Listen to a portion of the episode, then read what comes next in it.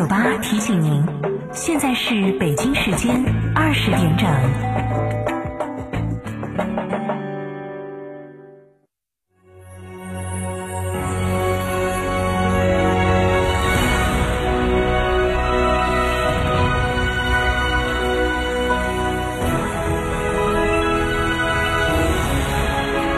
成都的声音，FM 九九点八，台新闻广播。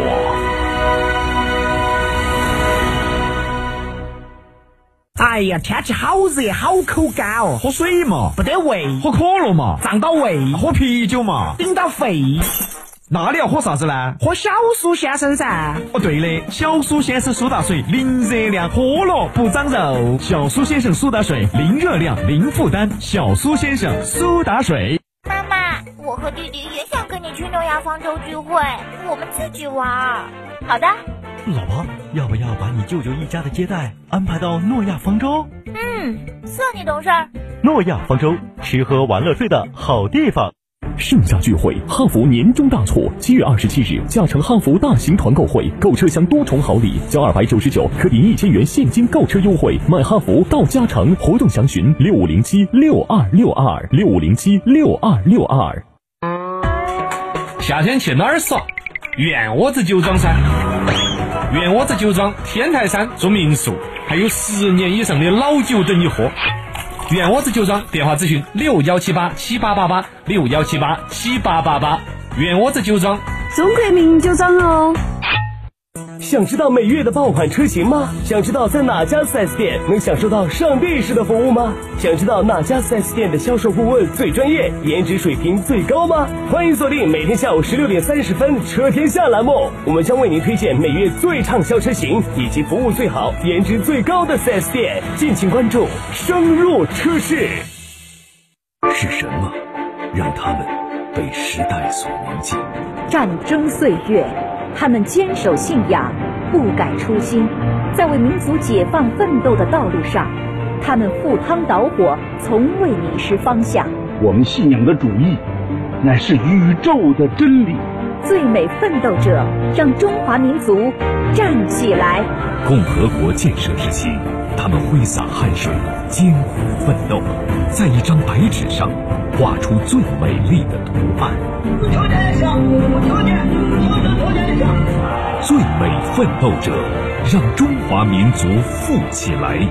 走进新时代，他们在实现中国梦的道路上努力奋进，探索未知，创造着美好生活。别人都有自己的大设备，我们没有。我挺想试一试。最美奋斗者，让中华民族强起来。历史见证了奋斗者永不停歇的脚步，最美奋斗者被时代铭记。我们都在努力奔跑，我们都是追梦的。伟大时代呼唤伟大精神，崇高事业需要榜样引领。最美奋斗者因奋斗而美丽，因奋斗而精彩。让我们为奋斗之美加油，为奋斗的精彩喝彩。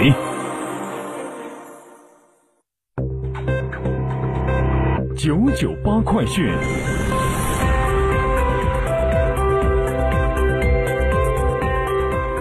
来关注这一时段的九九八快讯。首先是天气信息：成都今天晚上到明天白天阴天见多云，有阵雨，东部局部地方大雨，气温二十二到二十九度。成都明天白天紫外线等级为三级，中等。本地消息：经常驾车途经茶店子路的机动车驾驶员朋友要注意了。记者今天从市交管局获悉，由于茶店子路下穿隧道地面段改造工程施工，八月六号到十二月三十一号，茶店子路下穿隧道地面段的茶店子路一号到茶店子路四百三十五号路段的交通组织将进行调整。届时，茶店子路下穿隧道由西向东进城辅道封闭施工，禁止一切车辆和行人通行；茶店子路下穿隧道由东向西出城辅道，禁止机动车通行。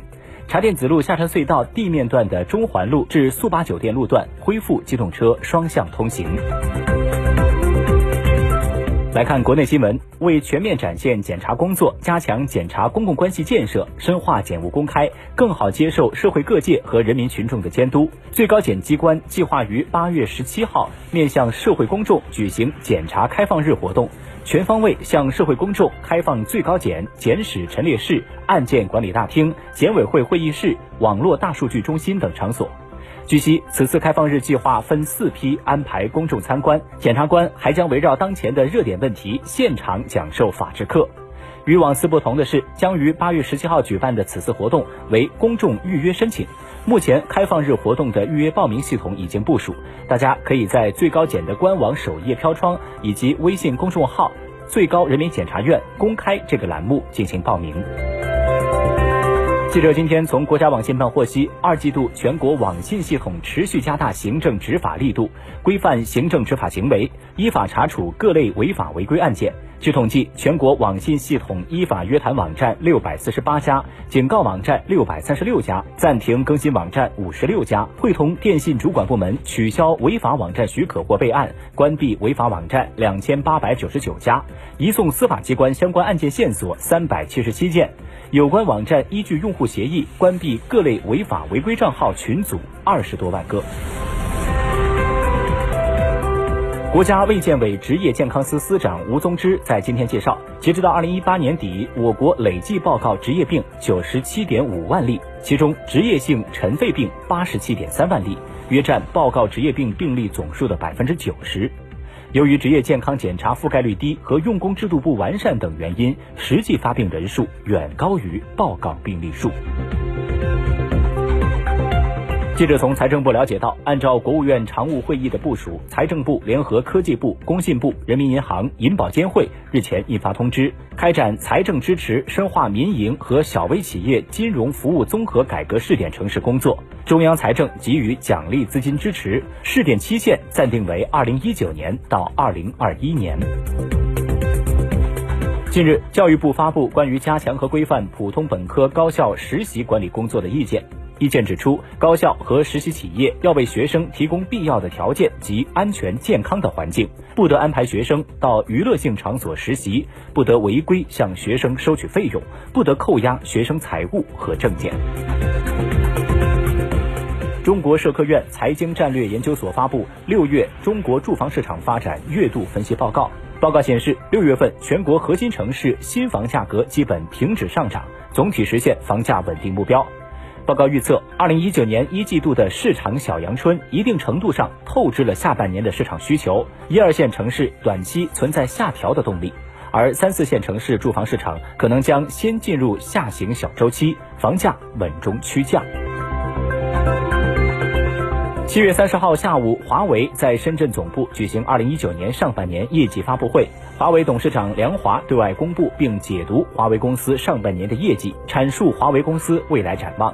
在回答记者提问时，华为董事长梁华表示，美国政府的五幺六禁令出炉之后，华为海外手机的销量有所下降，消费者的信心受到影响，现在已经恢复到禁令出台之前百分之八十的水平。目前为止，美国有些业务重新恢复对华为供货，但一些关键业务依然没有恢复。过去几天，英国。